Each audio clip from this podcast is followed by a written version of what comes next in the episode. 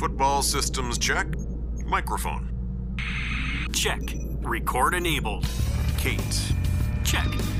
Michelle. Check. All systems go. I repeat, all systems go. We got a problem. We got a. Problem. Copy. We have ball blast. I repeat, we have ball blast.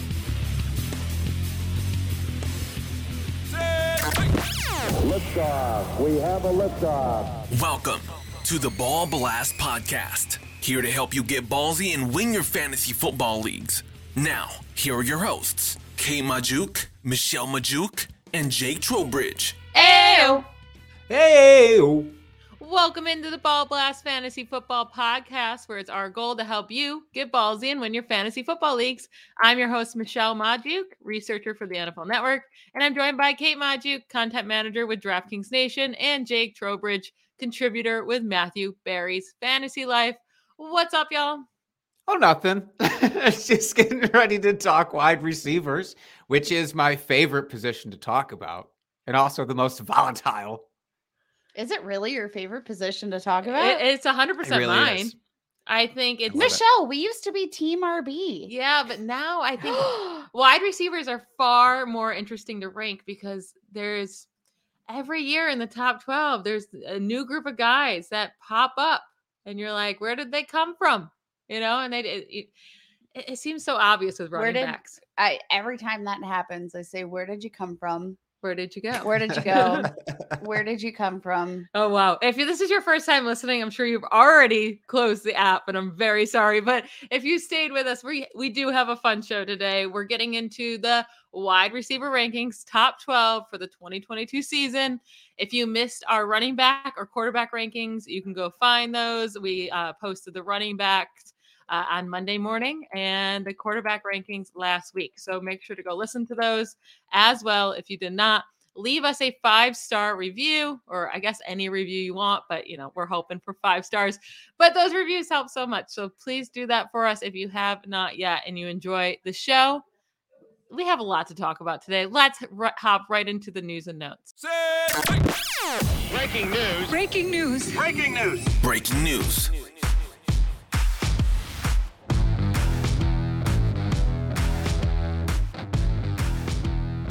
All right, ladies and gentlemen, we are celebrating today because our boy, or at least my boy, Baker Mayfield, he's officially named the Panthers starting quarterback. He's going to be starting week one against the Browns. It's going to be an amazing game. Uh, this game went from a game that nobody was ever going to watch, you know, the Browns versus the Panthers, to a game now everyone wants to watch. Jake, does this news do anything for you? I mean, I guess we've been expecting it. Yeah, this was already the expectation. I, I would have been shocked if it was anything but this. They come out and said Sam Darnold's our guy for Week One. I would have, I would have kind of lost it, and I would have lost faith in this entire offense. So this is good news and just good reassurance. Yeah, uh, unfortunately, we won't be talking about DJ Moore in our top 12 wide receivers today because Kate and Jake ruined that. Uh, he's my wide receiver 10, but they put him too low. So we don't get to discuss DJ Moore today. But I, I love DJ Moore going into this season. I think he's going to do very well with Baker Mayfield. One of us needed to take you down a notch. I, I just I think he's super talented, and now he gets a quarterback upgrade. And now I did want to ask about Robbie Anderson one last time. One no, last the time. answer didn't change. One last time. He had 110 targets last year. I don't think we realized that. 110 targets. It's quite a lot. 136 in 2020. He was the wide receiver 19 in 2020, the one year he finally got away from Sam Darnold. Now he gets away from Sam Darnold again, hopefully for the full year. I mean, 110 targets with uh Baker Mayfield could be nice. Deeper, you would expect his completion percentage from 48% to go up. I like him as a late round target. You guys are stuck saying no way, Jose. It's not I don't- like Robbie Anderson still has this like super high catch rate in general. Like he was at 48% Um, his one year without Sam Darnold, it was 70%. It's not his fault. He's been stuck with Sam stupid. I know, Darnold. but I, I'm just saying, like extrapolating over his career, Uh, it's not as though we can project that he is going to be at a 70% catch rate. Like for most of his career, he's been in the mid 50% range. And I don't uh, there's absolutely room to go up, especially with a quarterback like Baker Mayfield, who, as you've pointed out several times, has a skill set and a deep ball skill set that complements Robbie Anderson's like sort of upside very well. But uh, like he's still that kind of deep threat guy. Those aren't usually the guys that we see come out with high target or high catch percentages. Like they're Yeah, making should those. still- but I'm just saying it's going to go up from 48%. And when he had 55% in 2017, again, before Sam Darnold, he put up 941 yards on on 114 targets, even with that low catch percentage. So he can he can do damage just as long as the quarterback throwing him the ball is not the worst quarterback in the NFL. Yeah, he can do I'm- damage. I, I agree he can do it, but is he going to do it on 110 targets again this year with Christian McCaffrey playing the entire season? I don't think so. I think that's a big reason why he got to that number last year. I mean, Christian McCaffrey has never had, when healthy, less than 113 targets over the course of a season. So, like, that's going to eat into that role. It doesn't mean that he can't have some nice games here and there. I just don't expect any modicum of consistency. Yeah, I might be a little too bullish on this Panthers offense because I have CMC ranked number one. I have DJ Moore ranked wide receiver 10. And now I'm trying to talk up Robbie Anderson as this good late round And uh, Matt draft pick. Matt Rhule is Michelle's coach of the year Yeah. candidate. So maybe maybe you guys are right. There's probably not enough room for all three guys to be good for fantasy. But DJ Moore and CMC through the roof. All right, moving on. Raiders plan to release running back Kenyan Drake. Uh don't really care about it for Kenyan Drake, but does this change anything for you for Josh Jacobs or anything with the Raiders backfield? Jake, we'll start with you. It's not even Josh Jacobs to me that gets much of a change. Uh, I was still expecting them to cut somebody here, and I think Zamir White basically kind of takes over the incumbent backup. What I'm really interested in is Ameer Abdullah as like a late round guy. He's already been Ew. pinged as being he's been pinged as having the James White role in this offense, which is coming over from the New England system. By Like, the way, every time you hear curious. the James White role, drink. Okay, but this is from this is actually a coaching staff who can understand what that means. It's Yeah, not like but this the issue random is- team. Jake, there's so many of Bill Belichick's little minions around the NFL now. Like there's there like there's only one James White and none of them are like uh, we throw that that word around I do feel like every year uh, someone tries to hype up Ameer Abdullah, like, and then it starts going. and that person is Jake. I'm doing Yeah. it this year. It's my turn. Okay, so now I know how you guys feel when I try to talk up Robbie Anderson. I'm like, I, I get it now. Um, Kate, does this change anything for you? I know you really like Zamir White. Does this make him more, you know, draftable, I guess, and redraft late in the draft as like a handcuff type of player? I think he's an interesting handcuff. I don't think he's going to be a player that you're necessarily going to be able to start with any like relevant like any sort of consistency. But I mean, if anything happens to Josh Jacobs, I think it's Zamir White's role. Um, and secondly, I do think that I don't know the narrative around Josh Jacobs. Like, I'm not even talking about the Hall of Fame game where he played way too much the narrative, Josh Jacobs has kind of been like, yeah, I don't really want to be like top dog. Like, I don't want to have a million touches on my body. Literally the opposite of Najee Harris. Najee Harris is like, give me the football. I want to carry my team. No, uh, Josh Jacobs, like, I would prefer not to do that. Yeah. And I feel like that's just kind of been all like maybe if he's been saying that even himself, we should probably start listening to that. True, true. Moving on, Mike Evans, hamstring injury, returned to practice uh, Hey! today on Monday. So keep an eye on that. Hopefully, he's good to go. He sat out for a couple weeks, so he let it heal. Hopefully, there's no re-injury. Um, but for now, we're we're happy. Tom Brady also returned. He did, Big news. yeah. Good news for the Buccaneers. Uh, Packers head coach Matt LaFleur said Aaron Jones and AJ Dillon are one A and one A in this backfield. Uh, love to hear it. I have them both ranked pretty high. Um, I think AJ Dillon is quickly becoming one of my favorite mid-round running back targets. Do you guys agree? Yeah, he to me is the cusp before the running back dead zone. He used to be included in that for a lot of people I know. Hopefully, they are not including him anymore, but he is still the last guy where it's like it gets real bad after him. You better snatch him up if you uh, intend to get anybody within that three round area. Will would you be surprised at all if he scores 10 rushing touchdowns this year? Nope. I will Uh, not. Jake, so do you include Rashaad Penny in that running back dead zone? He is in the dead zone. Ooh, that me. is a mistake, my brother. I would much rather have AJ Dillon than Penny though.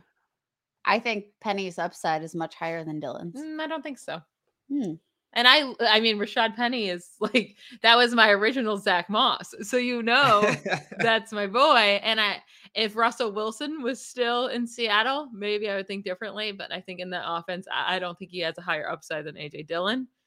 They're both likely to split a backfield, you know, whenever Ken Walker gets back. And I think the touchdown opportunities are just so much greater with the Packers. Okay. Okay. But their prices are pretty different. I mean, you can get Penny well after AJ Dillon. So True. I I don't think it has to be one or the other. Not while I'm around. I don't even know what that means. I don't know, but it's provocative.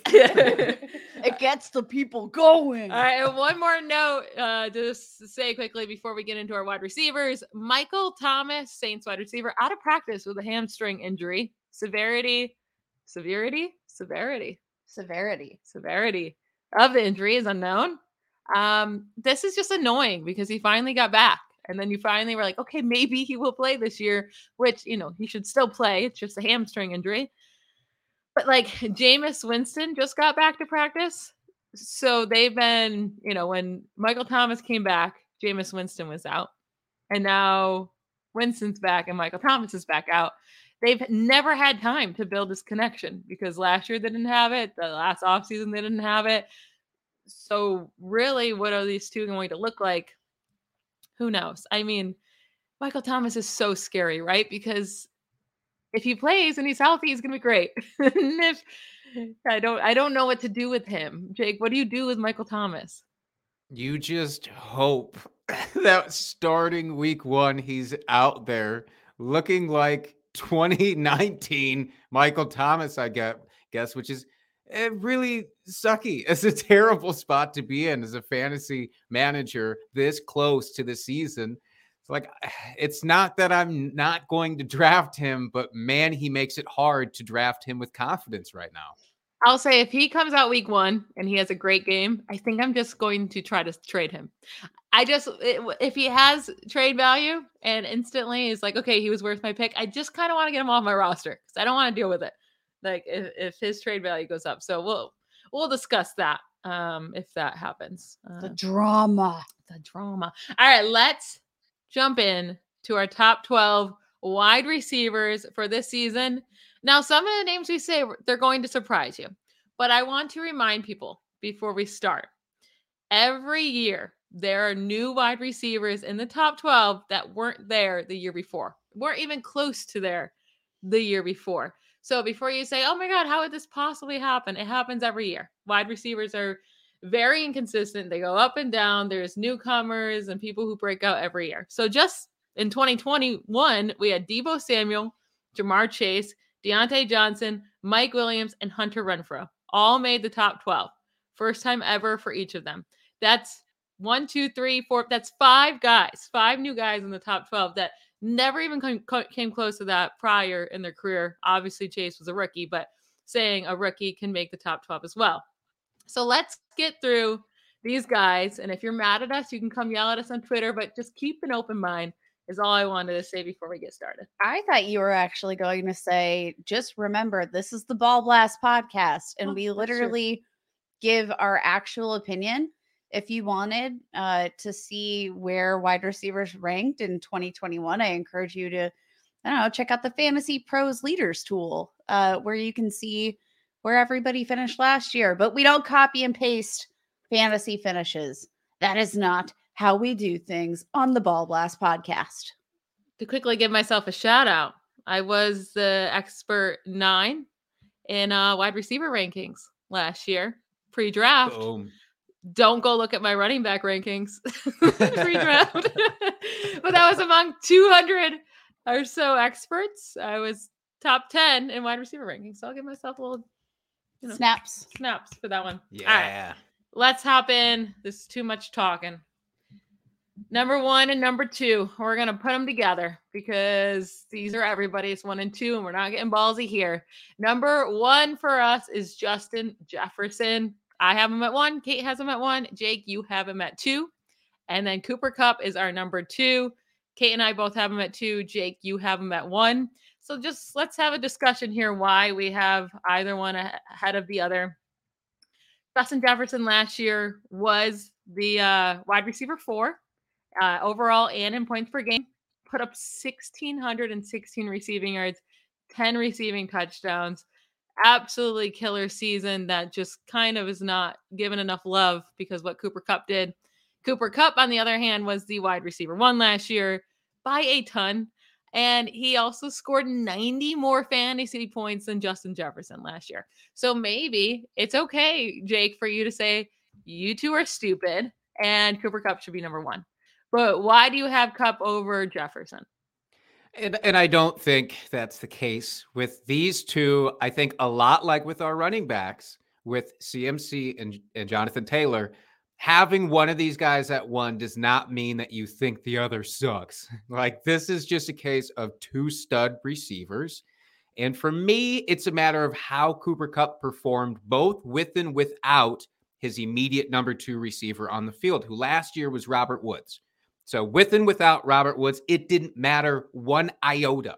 He was just as good in the lineup with Robert Woods as without. Insert Allen Robinson into the picture, who I still think has a lot left. And and uh, a little spoiler for much further ahead because we're not going to talk about him, but I have him ranked higher than both of you two do for this season. But I still don't view him as highly as I did Woods last year, which means still even a little bit more should fall onto his shoulders potentially. Um, and I think he can handle that. Uh, not that Justin Jefferson cannot. I think for me, it's just with the Vikings trying to get more three wide receiver sets going this year, supposedly, according to the new coach uh, O'Donnell there or O'Connell. O'Connell? O'Connell. Yeah. O'Connell. Uh, he wants more three wide receiver sets. That just could mean that, hey, a field stretcher like KJ Osborn sneaks away a few of those longer throws from Jefferson. I'm still not worried, obviously. We're just kind of nitpicking here. So, Jake, are you saying you think there is potential for Cooper Kupp to walk away with 190 plus targets once again? No, I'm not saying that. What I am saying is that Cooper Kupp could very easily walk away with 100 and let's say 70 targets, and it wouldn't shock me one bit, especially with the status of this backfield in LA. You said more could be on his shoulder this year. Oh, I just mean like in terms of mm-hmm. coverage and him like getting more downfield targets and things like that, which I think could absolutely still be the case here.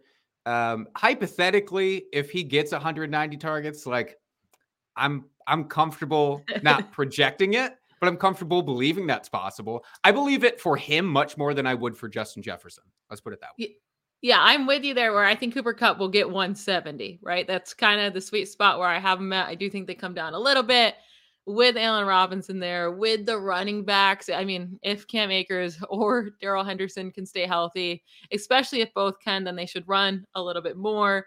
And then with Justin Jefferson, you brought up Kevin O'Connell. Now Cooper Kupp loses his offensive coordinator. And where does that offensive coordinator go? He goes to Justin Jefferson. Yeah. Yeah, he does. Yeah, so now do. Kevin O'Connell, who was the OC for the Rams, is now the head coach for the Vikings. And all you've heard these wide receivers say for the Vikings is, wow, this offense is going to be different. We're going to pass a lot more.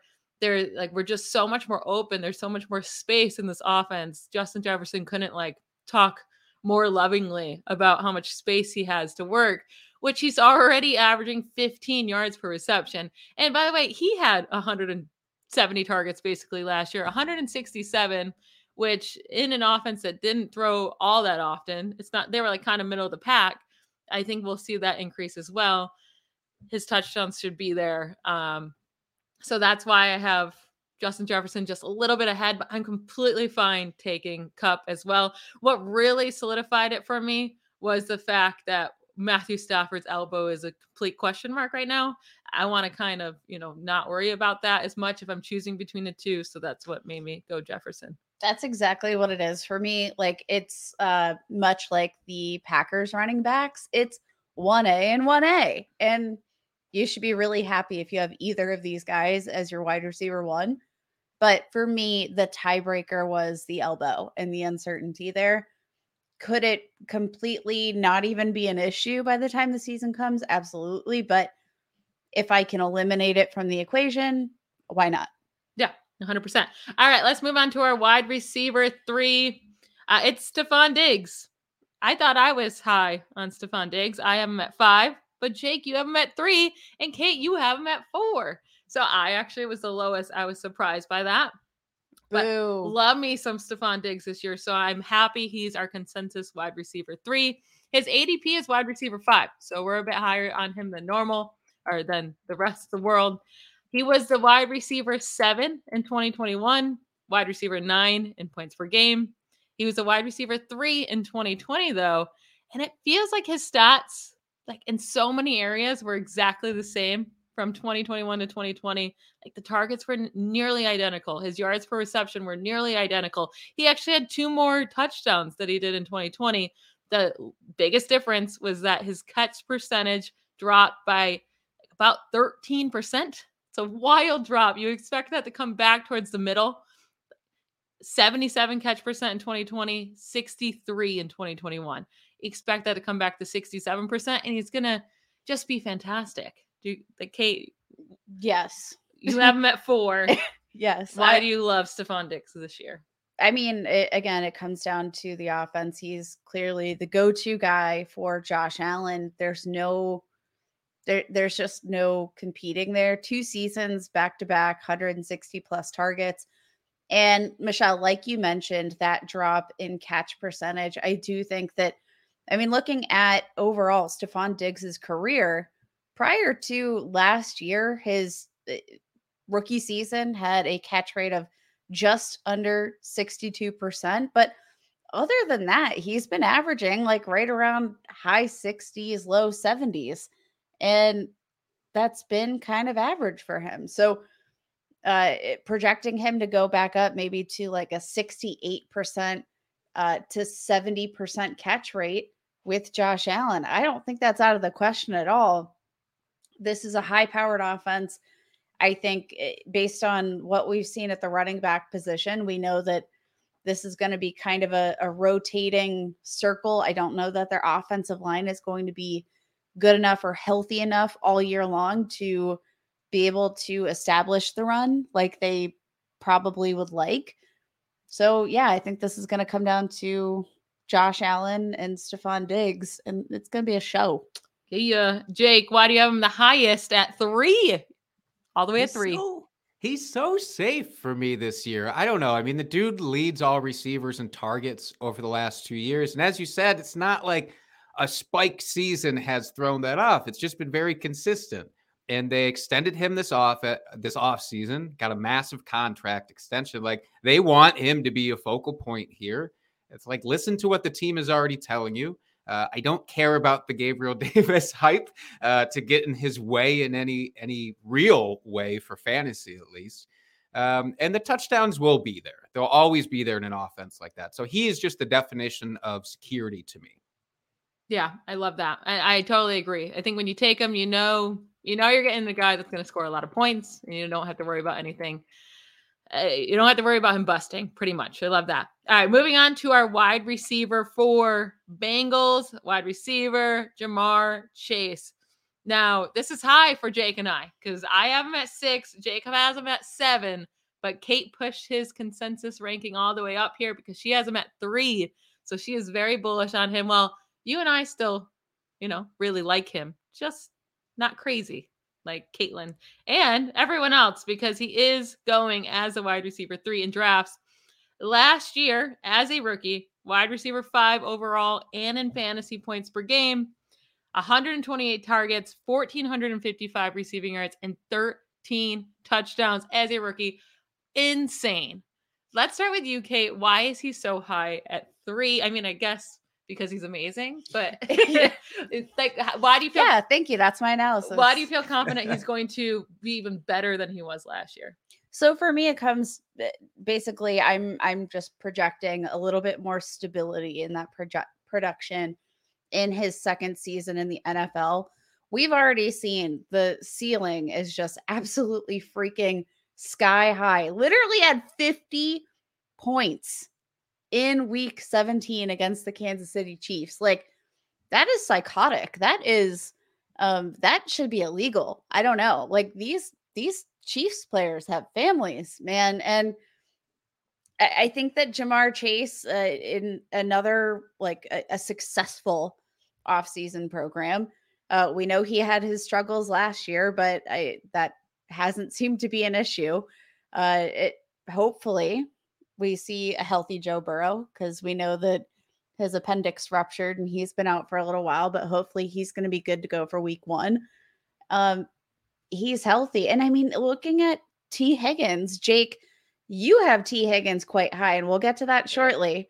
But I am a little bit worried about just how long it's taken Tee Higgins to bounce back from the shoulder injury.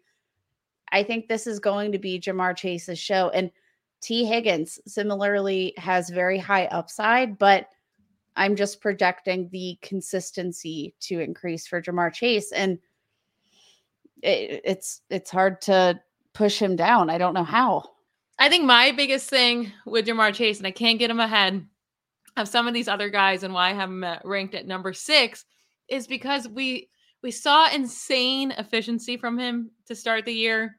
I mean, to start his rookie season too. So it just made it even that much more incredible. But from weeks one through seven, he was averaging 21.5 yards per reception. And he had a 69 completion percentage as well. Like everything was going his way, averaging 108 receiving yards per game. But then we kind of saw that drop off, and they started to utilize Tee Higgins more from weeks eight through the Super Bowl. That yards per reception dropped down to 15 yards per reception, which is still very solid. Like we just said that Justin Justin Jefferson averaged that. So like that number is very fair to say that's what he'll average next year. And his completion percentage dropped down from 69 to 63. So we saw the efficiency die off already. And he was just so up and down last year. He had those massive, massive games, but then was a wide receiver 25 or worse in nearly 60% of his games played. So he kind of killed you 60% of the time. And you brought up that 50 point game that made up 20% of his total fantasy points last year. Now, I expect him to be more consistent, but and I expect the Bengals to pass more. So I have him I have him at wide receiver 6. I just can't get him ahead of the other guys. Uh Jake, why are you the lowest on him at 7? I think I'm the lowest on Chase because I'm stupidly high on Tee Higgins. I have Tee Higgins ahead of Ja'Marr Chase in my ranks. I have Higgins at five and Ooh. Ja'Marr Chase oh at seven. my I obviously love both of these pass catchers very much, but I just happen to love Higgins even more so. And part of it's what you were already saying, Michelle. Like, I, I love Chase and his potential that he showed in year one. There, there is no denying that he is just an incredible athlete, incredible wide receiver. But there was kind of a tale of two halves last year where we started to see Tee Higgins take over things a little bit more towards the half of the season. If you want to use whatever week you want to use, week 8, 9, 10, 11, from that point forward, he started to score more points per game than Ja'Marr Chase did in half PPR. And it's not that Chase just fell off, it's that Higgins became so good from those weeks, 8 through 17, when they all really played together. Higgins had more weeks inside the top 12. He had more weeks inside the top 24. Yes, Ja'Marr Chase booms and he booms bigger, but Higgins has more reliability for me right now in that offense. And people act like Higgins is so old. Like, oh, Higgins, the old man in the group. He's going into his third season. Calm down. Now I know the the injury is concerning, but I think that's when he started to kind of get his groove back. Was you know he had the injury at the beginning of the year with the shoulder. It definitely took him some time to come back. He was kind of used as a decoy for a couple of games. It really looked like, even with some decent target share. But Week eight, he starts coming alive and his yards per target start to really shine. Higgins, you know, from week on, it's it's 12.5 yards per target to Chase's 9.1.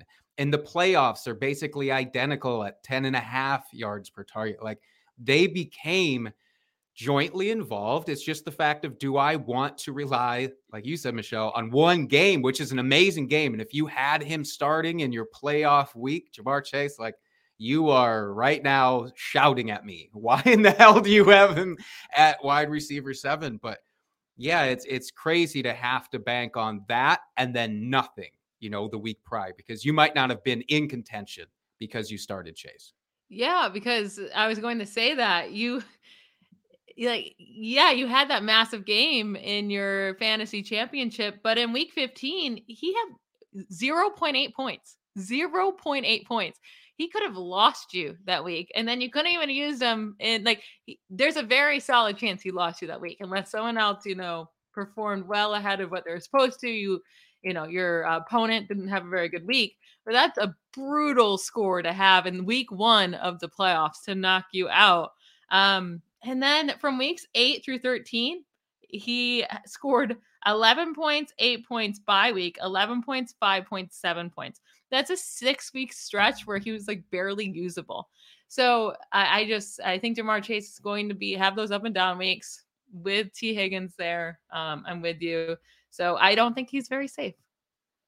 But you don't you're not projecting like growth and development for Ja'Marr Chase because I can. I feel him. like you're saying we're just going to copy and paste his 2021 season, which was fantastic. I don't know how much room there is for growth. He put up 1,455 yards and 13 The growth touchdowns. is not in the total. The growth is in the consistency and the the um lack of disappearing. Like you don't want him to have any more of those games where he loses you those weeks. But I think another year in the offense uh, where he is like not coming off of a crappy off-season program where he couldn't see the ball or whatever the hell that was like i i struggle to think that he doesn't become more consistent because if you think he's as talented as he is which he is how are you not projecting growth like i i don't know i, can't, I, I, just it. can't get him over the other guys who i think are going to be more consistent and they don't have that same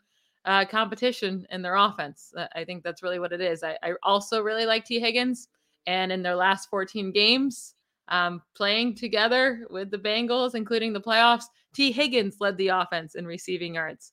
1144 compared to 1069 for Chase. Tee Higgins led the team in yards per reception with 17 yards per reception compared to Chase's 15. Tee Higgins had seven games with 15 plus fantasy points compared to Chase's six. Tee Higgins had four games with 20 plus fantasy points compared to Ja'Marr Chase's three. Remember when you told me not to say JuJu Smith-Schuster? Yeah, but so like no no other person we're talking about up here has a Tee Higgins, uh, and I think that's the big thing here. Uh, Justin Jefferson has a Adam Thielen. Yes, a very old Adam Thielen who will still work, but we're talking about Tee Higgins again, who is going into his third year, like Jake said. He still has room for growth. Tee Higgins, who missed most of his offseason program because he's still dealing with a shoulder injury. He's back now. He's fine. All right, let's move on to our wide receiver five. Uh, it's Packers wide receiver Davante Adams, and he's far too low. I'm sorry Packers to the wide listeners. receiver. Oh my goodness, Raiders wide receiver Oh, what a flashback just in shed a time tear. that was. I'm so sorry to do that to you, Jake. That had to hurt. Sore through your chest. it wasn't great. It wasn't great. So I have, um, We can persist. even with the Raiders. I, I, I did project him as the Raiders. I wasn't out here thinking he's with Aaron Rodgers still, but I have him at wide receiver three. Jake, you have him at six. Kate is the lowest on him at eight. I mean, Davante Adams is no matter who his quarterback is, he's likely. I I don't. I'm scared to say this, but I think he's the best wide receiver in the NFL. You think that's fair? I yeah. think it is fair. Yeah, currently. Yes. Why are you scared to say that? Well, Like, because I mean, you got not your your Justin Jefferson, got your. Cooper Kupps. I don't, but Davante Adams is just killer when he's out there healthy. His, you know, a big issue for him in his career has been staying healthy and playing all the games. But Last year, he was a wide receiver three overall and in points per game, the wide receiver one overall in 2020. Yes, he's going from Aaron Rodgers to Derek Carr, but Derek Carr is a fine thrower of the ball. Like he's a fine passer.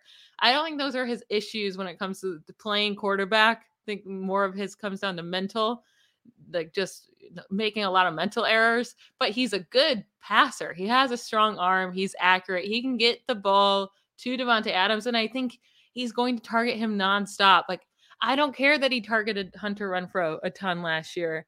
That's cool. He needed somebody and anybody, and he figured it out. I'm not worried about Hunter Renfrow stealing targets from Davante freaking Adams. I'm not worried about him failing in fantasy because he's changing teams. I think he's going to dominate, and that's why he's my wide receiver three. Jake, let's go with you because you're the Packers boy. He's leaving your hometown.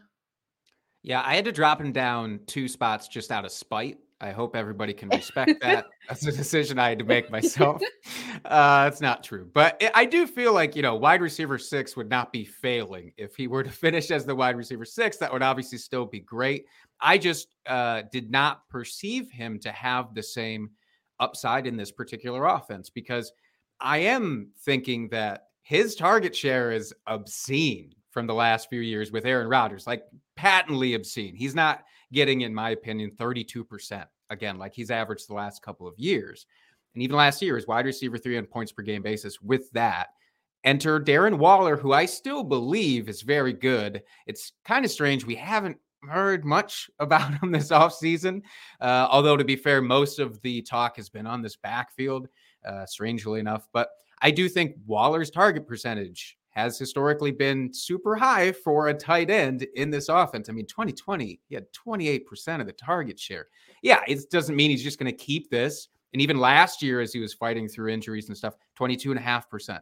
Doesn't mean that's just going to stick. But it does mean that there's a legitimate tight end threat, as opposed to, even though I love him, Robert Tonyan in Green Bay. You know, it's not the same. Hunter Renfrow, not the same as the guys below him in the pecking order in Green Bay. Sorry, Allen Lazard. Hunter Renfrow is better than you, in my opinion. So it's not a matter of like, oh, he can't eat. He can still eat. It's just, I don't think that he has the same ceiling necessarily that he once did. He doesn't really need close to the same target share, though, right? Like if you expect Derek Carr, I mean, maybe he doesn't throw as much as he did last year, but he did have the second most pass attempts in the NFL last year. When I brought this up for Derek Carr, were we not harping on the fact that yeah, that number is going to regress? It, it has to go down, but still, like Aaron Rodgers has had a pretty low pass attempt. Like I don't think he's going to get as low as Aaron Rodgers has been lately. So if you expect, you know, another 50 at least, mm, you know, plus pass attempts, I guess you still need it to be a pretty high target share, but I just I can't imagine Derek Carr wanting Davante Adams this bad and being like, no, I need to pass to Hunter Renfrow, just a white boy who can get me eight yards when I really want him to. Like, and then Darren Waller, I need to utilize my tight end over, you know, freaking Davante Adams, who's a beast and can get anything done. I, I think he's gonna utilize his best player by far. I think the issue is just that you're uh underestimating his like spreading the ballness. I just like I, I don't see does he spread the ball because before he's, I mean, he doesn't he's really. given the he's given the ball to his best target. Yeah, he always uh, which has been uh, generally speaking like Darren Waller. Yeah. But now he's got Darren Waller. He's also got I'm not saying like Hunter Renfrow is gonna have 160 targets and he's gonna steal from Davante Adams, but I do think that like they're going to continue to get each of these guys their share and I I just don't project uh 160 targets for Davante Adams. Like that's not in the realm of possibility for me. Okay. All right. Fine. You guys are losers. You have them too low. Moving on to wide receiver six. Uh, my my boy my guy this offseason that I've been harping on. Uh, CeeDee Lamb, Cowboys wide receiver, entering his third season. I have him at wide receiver four. I'm the highest. Jake, you have him at eight. You're the lowest. And Kate has him at seven. Um, I've been talking up CeeDee Lamb like this entire offseason. So, Jake, You have him at wide receiver eight. I think it's a fair ranking, so I'm not going to give you too much crap for that. Um, but why can't you get him higher than that? It's just strictly, it sounds so stupid, but strictly like I can't look at anybody else on my list that I have above him and go, yep, he's better than them. Or I, I project him to finish higher. And I understand the idea is all these guys left in, in free agency from the Cowboys. They should open things up wide for CeeDee Lamb. And in my head, I cannot picture it. I still do not picture CeeDee Lamb as this like alpha obvious number one, even with those guys gone. Like, I think Dalton Schultz is going to get a lot more involvement than people reckon. And I think they're going to rely on their backfield more than people want to believe. Like, I, again, CeeDee Lamb at eight, I think great things are in store for him, better things than we've seen so far. It's just, I feel like we're maybe undercutting what the shape of this team is going to look like. And it's a little bit not to the same extent as Green Bay, but like the focus is going to shift maybe a little bit away from throwing so much. Because I don't think Dak Prescott is a good enough quarterback personally to be like, I've got this one guy to throw to. Let's do it. That's not him to me. So, not that other guys can't step up, but it's just going to be, I think, a little tougher for CeeDee Lamb to see these kind of bonkers week to week numbers. So, I think, but you have Tee Higgins ahead of CeeDee Lamb. Gotcha. And I find that kind of wild because we know that CeeDee Lamb's target share has to be high this year, right? Maybe. And he's not competing with Ja'Marr Chase. He's not competing with T- Tyler Boyd. He's competing with one tight end and one like I really love Dalton Schultz, but one like you know average tight end. Dalton in, Schultz is very in, in skill set wise, you know, like he's going to get the targets and he's going to be really good for fantasy. But skill set wise, he's competing with one you know average tight end. So I just find that wild that Tee Higgins and one below average coach that he's fighting against, which is Mike McCarthy. So there's another uh, deduction from the Packers homer here. Probably is is the coaching belief in Mike McCarthy. Zac Taylor's a pretty bad coach as well. I know they got to the Super Bowl, but I do not trust him as a coach. Kate, do you have anything to add on CeeDee Lamb? What I'm projecting for CeeDee Lamb is for him probably uh, to finish you know, right around wide receiver six to eight. And I think he's going to do it in a very Ja'Marr Chase way, where you're not necessarily going to be able to rely on it week to week. And I think there are going to be some ups and downs. I think this team in general going to have some ups and downs. And I, I think that's going to play into CeeDee Lamb's upside for me and cap it off a little bit. I think that's fair. I mean, this whole offseason, I've been talking about how his target share has to increase. I mean, it just has to this year. 18.8% last year. That was the same percent of team target rate as Mike Gesicki, tight end for the Dolphins. That's a lower percent than Robbie Anderson had with the Panthers that percentage almost not just has to go up, it's going to go up to like 25 plus percent. So I think we're going to see a massive difference. And we act like CeeDee Lamb just completely sucked last year. He put up 1,100 yards, and we just act like, well, boohoo, you were terrible. And he was still what, the wide receiver 18? Yeah, he was a wide receiver 18, but he put up 1,100 yards on an 18% target share. He and Chris Godwin were the only two players to do that with less, to put up 1,100 yards with less than a 20% target share. And he did it with an 18.8. Like, that's really impressive. Increase that, and he's going to do great things. That's all I got to say. All right. Moving on to the guy that does not excite me whatsoever, but he excites you too like crazy. Mike Evans. He is our consensus wide receiver seven. I have him down at 11. Jake, you have him at four four. Kate has him at five. I think you two are crazy. Um, crazy for Mike Evans. He was a wide receiver eight overall in 2021 uh, in points and overall, and wide receiver 10 in 2020. 27 touchdowns over the last two years with Tom Brady. So he has been killing it. He has ADP as wide receiver 10. We have him at wide receiver seven. You two can take the floor here on Mike Evans. Jake, start with you.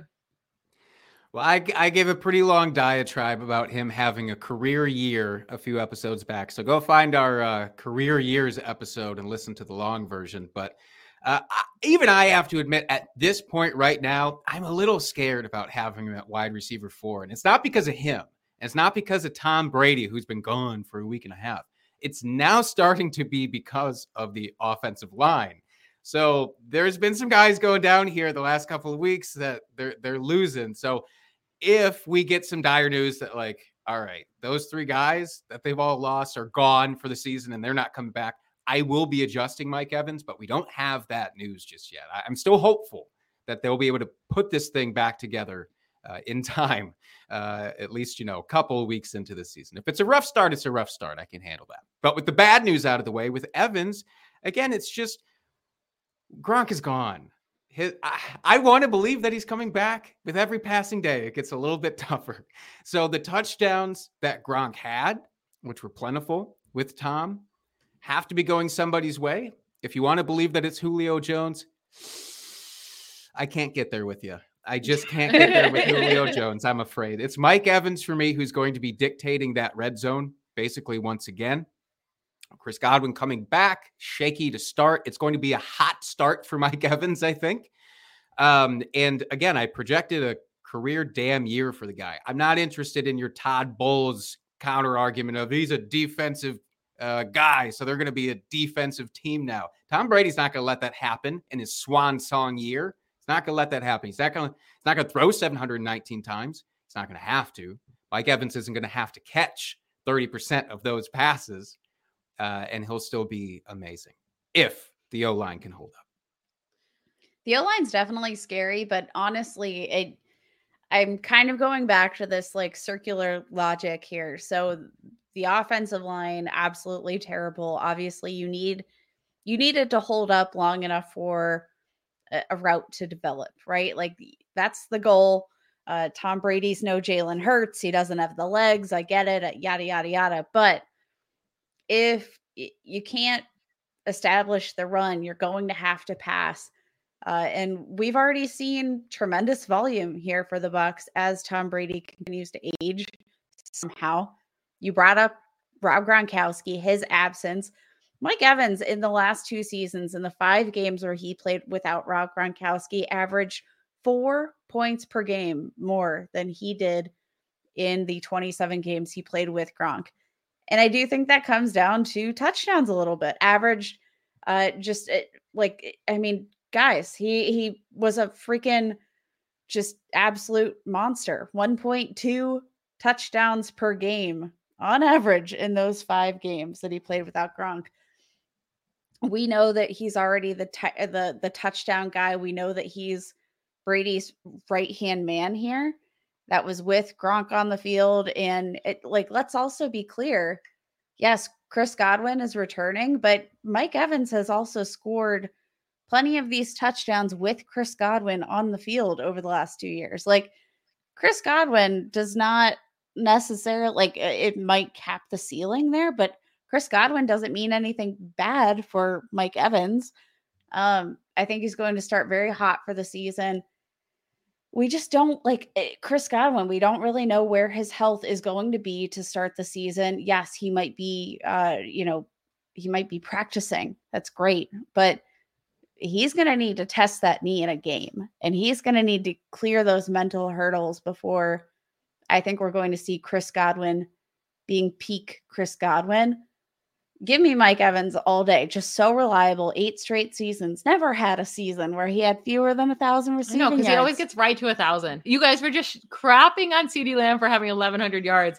Yeah, Mike Evans gets just over a thousand, uh, like a thousand and six in 2020. The difference is Mike Evans and 31. The difference is Mike Evans has had 13 touchdowns in each of his last two seasons with Tom Brady. Yeah. So yeah, that's the difference. I know, Pro- if you're projecting CeeDee Lamb for 13 touchdowns, I can't help you. But you're 100% just hoping for touchdowns with Mike Evans, and they're likely going to come. But that's just, and I just, I don't see the upside of being a top five wide receiver. I just don't because, like you, I mean, what we're saying, he put up 14 touchdowns last year, and he still wasn't even close to sniffing a top five wide receiver.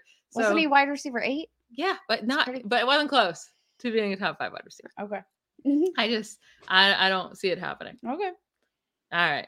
I just I More want, for me. I want anybody more exciting than Mike Evans. He's like the most boring fantasy guy to me in the world. Oh Uh, God, this guy is so reliable and never ever fails me. Why do I even bother? Michelle, drafting He him in fails you in like half of half of the game. Michelle just likes the bad true. boys, like the Mike Williamses. like she wants to be let down. Well, yeah, a- you guys let she me wants- down with Mike Williams too. I'm no, she wants she wants a guy that's gonna like uh show up late for their date and let her like wait at the table a little while. Uh just make her sweat it out a little bit 'cause she likes the bad boys. Number eight. We're moving on. Consensus wide receiver number eight, Courtland Sutton. Thank you guys for not ruining this one. Uh, I have him ranked at seven, the highest out of us three. Jake, you have him at nine. Kate at 11. Kate's exact words when she saw Courtland Sutton's ranking, she said, This is way too high. Why, Kate? Why? Why do you hate Courtland Sutton? I don't hate Courtland Sutton. Obviously, I contributed to the rankings. it's just the three of us. I, but uh, to see him at number eight in the top 10 is a little wild. But like that is as ballsy as we're to get here on this wide receiver rankings episode. Currently being drafted as the wide receiver 21. So we're more than 10 spots ahead of consensus. It's just a big jump.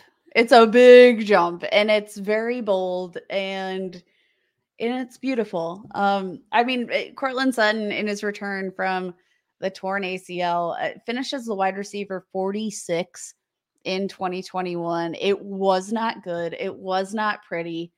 But Michelle, I think you've laid out the uh, the pathway for him to finish as a wide receiver one, and I think that comes down to Russell Wilson being the quarterback in this offense and them being a much more efficient passing offense and him kind of profiling as that alpha dude where Russell Wilson is just going to throw to him on a scramble play and the- the play broke down and they're just going to connect and they've been doing it all off season long I feel like that's all we've heard about is the, the connection there between Russell Wilson, Courtland Sutton.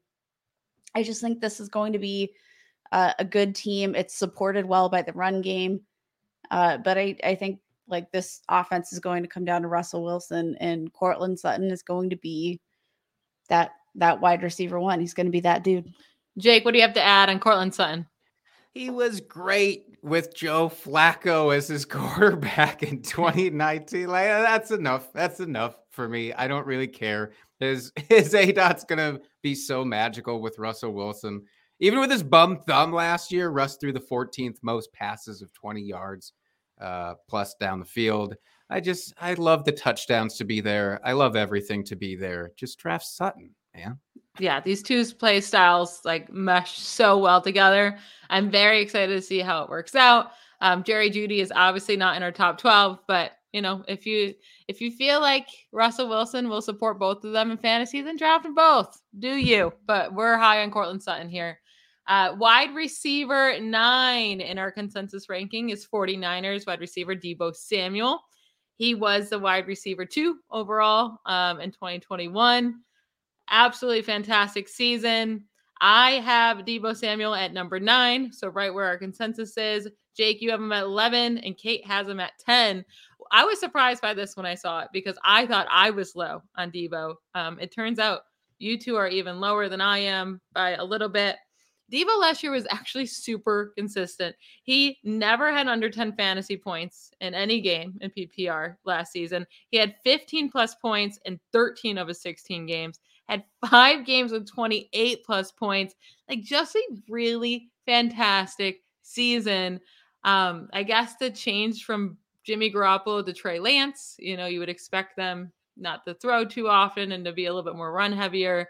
Does Deebo Samuel score eight rushing touchdowns again? That seems pretty wild and really hard to repeat as a wide receiver. Jake, what are your thoughts on Deebo Samuel? I almost feel like wide receiver nine's too high, but he's so talented, it's hard to get him lower. Do, are you on the same page with me there? Yeah, that's why I, there's no way I could get him outside of my top 12, but it's still just scary to think about what that changeover at quarterback is going to do. I mean, I talked about this last offseason thinking Trey Lance might be involved. Uh, and obviously that did not pan out for last year, but it's like, I don't know who he's going to hook up with because Deebo Samuel, Brandon Aiyuk, and George Kittle. Say what you will about any of them, they are all massively talented. I know Aiyuk was in the doghouse last season. He is coming out of it certainly uh, at the tail end of last year and in this training camp with Trey Lance. So if he favors a guy, it's going to be hard for him to shake that. It's going to be hard for Deebo to live up to the volume that he had 121 targets, 59 rush attempts. Like you said, eight rushing touchdowns. It is not an indictment of his talent whatsoever.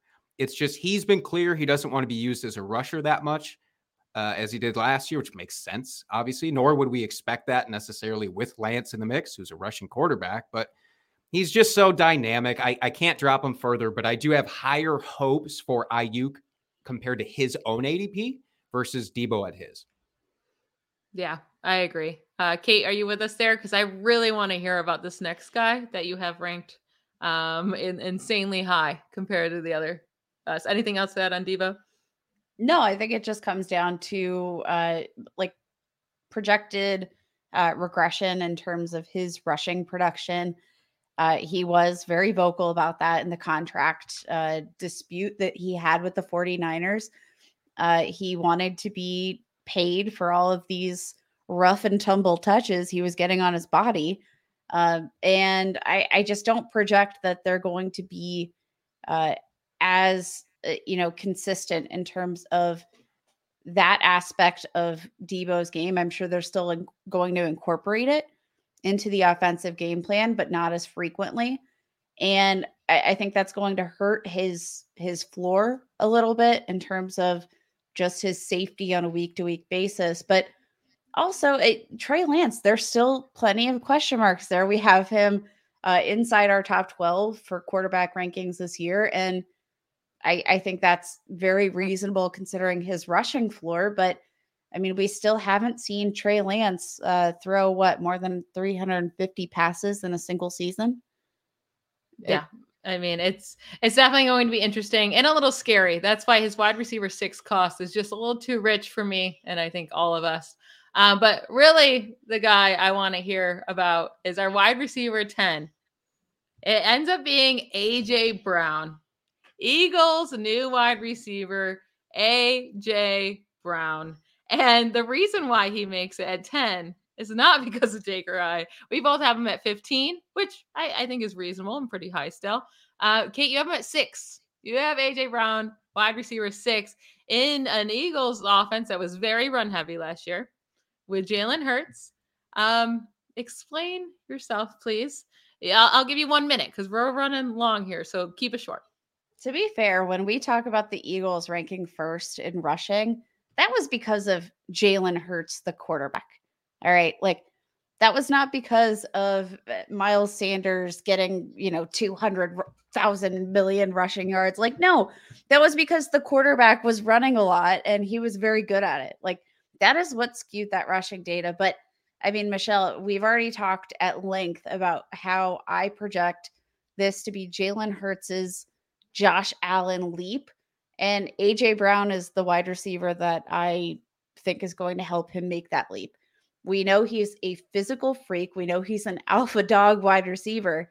Now he gets a guy that can uh, put some power on a ball and and and deliver it perfectly. And I love the scheme. I love everything about the Eagles, and you do too. So that's why AJ Brown uh, it just kind of puzzles me. We know the upside's super high. In each of his first two seasons out of three, had a thousand receiving yards, uh, eight touchdowns in his rookie year, 11 in his sophomore season. He had a down year in 2021. He wasn't fully healthy. Are you not projecting that he takes a big leap with Jalen Hurts, who, I mean, I, I think he's going to be um, the I don't know. I, I guess I just don't see how you can't have AJ Brown in your top 10. Well, AJ Brown, you know, uh, 10 1051 yards 1075 yards yes really good first two years with the touchdowns too and i think he's going to be really good with jalen hurts they seem to have a great connection this offseason and into the preseason um not in the games i guess but in uh, training camp they look great together but AJ Brown has never played with DeVonta Smith and Dallas Goedert, who I think are going to be heavily utilized as well. DeVonta Smith is a great wide receiver. He had a great rookie year. It just has been was way overshined by Ja'Marr Chase, and I, I think Smith is going to be utilized a ton with AJ Brown and Dallas Goedert's not going to be forgotten. I just don't think there's enough targets to go around to get Brown inside my top 10. That's why I have him at 15. I think that's very fair. Jake, do you have anything to add I think to this is so interesting because this is the same argument that I just made for the Raiders, and you just applied it to AJ Brown. DeVonta What's Smith is a hundred times a wide receiver that Hunter Renfrow is, and yeah, I guess Darren Waller is better than Dallas Goedert, but I think there's more targets to go around in uh, Las Vegas as well. Like Jalen Hurts is still going to run a ton. They're still going to run a lot. I, I don't think they're all of a sudden just going to become a super pass heavy offense. They're they don't need to become super pass heavy though. They don't have For a, targets to go around to three people, you do. You, you don't though. Like we we've seen this again with again and and I'm not saying that it's going to be a a perfect match of a third year leap from Josh Allen. But I think we saw Josh Allen was a perfect case study of how they um, were able to incorporate Josh Allen's rushing ability while still trending more heavily towards the pass. I think these offenses are so similar because they don't really have stability in the run game outside of Jalen Hurts. They don't. And AJ Brown, I think, you know, is again that alpha wide receiver. DeVonta Smith is super talented, had an incredible rookie season, but are you not telling me that you think, at least for fantasy, that AJ Brown has higher upside? Then who? DeVonta Smith. Oh, well, yeah. I have AJ Brown ranked as my wide receiver 15. I have DeVonta Smith in my low 20s. So, yeah, I think AJ Brown has higher upside. Jake, what are your thoughts on AJ Brown? Yeah, I just I, I love him, but again, it's who do I bump him for, or who do I bump in favor of him? It's like, yeah, I, I agree Sutton, that Deebo Jalen. Samuel. No, No. Um, uh, Mike if Evans. An- another, give me another week, and maybe I'll get there with Deebo, but not with the other guys. Uh, I think with Jalen Hurts, though, I agree he's going to take a, step forward as a passer. I think it's pretty natural with somebody of AJ Brown's talent, but is he going to go from 432 pass attempts to 560 pass attempts? That I can't see. You know, a respectable five to 520. Absolutely. I, I can get there. I also just maybe love Kenny Gainwell still a little too hard Ooh, and think that he's a, a legitimate pass catcher from their backfield. So it's like, you know, even if he gets the lion's share of those targets and is pretty damn efficient with them, can I get him higher? I don't know. Can he finish inside the top 10? Absolutely. Doesn't mean I'm going to draft him there. Yeah, he's going to have to score so many touchdowns um, to get that high, but maybe we'll see. Uh, all right, moving on to wide receiver 11. This will be the last wide receiver we talk about because we already hit on Tee Higgins and he is our wide receiver 12. So, uh, wide receiver 11, it is. I put every single one of their old teams in our show notes, uh, but Tyreek Hill is our wide receiver 11, and he's now on the Dolphins uh, not the Chiefs, which is unfortunate. I wish he was still on the Chiefs. I think we all do. Uh, but I have Tyreek Hill at wide receiver 16. I'm the lowest. Jake, you have him at 12. Kate has him at nine, ends up as our wide receiver 11. So I'm definitely bringing him down here. Jake, why, why do you feel confident that Tyreek Hill will be all right this year with Tua instead of Mahomes? Uh, I don't.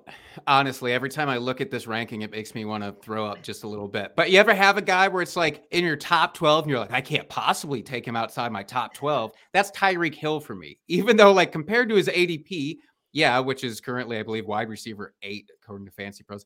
I, I don't obviously don't want him, and I'm not going to have him on teams, but it's like, what if he's just still talented enough and he can elevate Tua enough for his own sake? Not to make Tua a good fantasy quarterback, but to make himself still very, very relevant. I think that's a possibility that still very much exists with him. It's like Jaylen Waddle doesn't really scare me. I'm I'm fairly low on Waddle this season. Uh, so this is an AJ Brown, DeVonta Smith kind of thing, except I am just kind of low on Waddle. So it's like, well, those pass attempts still have to go somewhere. He's still so good. He could easily do what Waddle did last season, and it wouldn't shock me at all. So it's not great. I don't feel great about it, but that's what it is. Kate, why do you feel comfortable with Tyreek Hill? Is this someone you're actually looking to draft, or is it just like one of those things where you did the projections and you're like, it's Tyreek Hill? I, you know, I have him in my top 12, but I don't feel great about it. Are you with Jake here? I mean, I I think I have more um comfort in Tyreek Hill than either of you guys do, but I think the ranking feels appropriate. Like he is probably going to finish in that 9 to 12 range. Obviously, Tua is a downgraded quarterback, but I also think that we, uh, you know, in general, have underrated Tua and his ability to throw a deep ball, which I've talked about this before. Like Tua threw a great deep ball in college, and then he was injured, and then um, didn't have a great offense, didn't have consistency, uh, and was being pulled in and out for uh, Ryan Fitzpatrick. Like this is our our time to finally see what he can do as a deep passer and uh, by all accounts, Michelle, there has been so much hype about Tua and his accuracy and um, the the chemistry that they're seeing between him and Tyreek Hill so far. I'm I'm buying into that because I I think Tyreek Hill is a very very talented wide receiver, uh, and I think Tua's a talented quarterback, though he's not the hashtag tank for Tua kind of guy everybody was hoping that he would be back when he was drafted. Yeah, I think Tua can be a fine passer. I'm not really worried about that. I mean, we haven't seen him throw a lot of deep balls. I think a big reason for that, I mean, obviously adding Tyreek Hill is going to help, but a big reason for that is the Dolphins' offensive line has been so bad. I mean, they were the la- worst in the league last year by far. And yeah, they made a lot of upgrades this offseason, but like, does it go from the worst in the league to like at, like average in one off season? We'll see. Maybe I don't know if they made that many improvements. Um, so in when your offensive line can't block for you for longer than two and a half seconds, it's really hard to wait for Tyreek Hill to get open, even though he could do it really fast. That's it's just going to be that's hard. the beauty though about Tyreek Hill is that you can get the ball in his hands other ways and yeah, I mean, generate we, touches for him, and he's going to be fine. We saw that last year. Um, his average up the target was way lower. His yards per reception were way lower than what they normally are, 11.2. He was targeted 160 times. And, you know, he ended as the wide receiver six, wide receiver seven in points per game. It's just, I think Jaylen Waddle is going to be heavily utilized. He is very talented. They drafted him as the sixth overall uh, player just last year, and he had 140 targets last year. So, I just don't know if there's enough to go around to both of them. That's why I have Hill ranked as my wide receiver 16, which is too low for him. I'm sure he will make me look really stupid because he's so good. Uh, but I, I can't, I have zero desire to draft him. Same. That's fine. Okay. And then our wide receiver 12, like I said, was Tee Higgins. And if you're wondering, because I've been talking up Hollywood Brown this whole offseason, he ended as our wide receiver 13 because people are lame and Kate had to ruin it. Kate had him at Oh. wide receiver 15 and it pushed him down. Um, and then guys that just missed our top 12, DJ Moore was 14, Mike Williams 15, Keenan Allen is 16, Michael Pittman Jr. too low 17, and Diontae Johnson 18. Again, this was with half PPR scoring. Um, but yeah, that's it for our show today. Make sure to listen to our episode later this week. We'll be getting into our top 12 tight ends. If you have any questions before then, hit us up on Twitter. You can find me, Michelle, at Ballblastem, Ballblast EM. And you can find me, Kate, at FF Ball Blast. You can find me, Jake, at Jake Trowbridge with a W. Bye, y'all. Bye. Bye. That's it for this week's Ball Blast Fantasy Football Podcast. Be sure to subscribe, leave those five star reviews, and check out ballblastfootball.com for more league winning advice.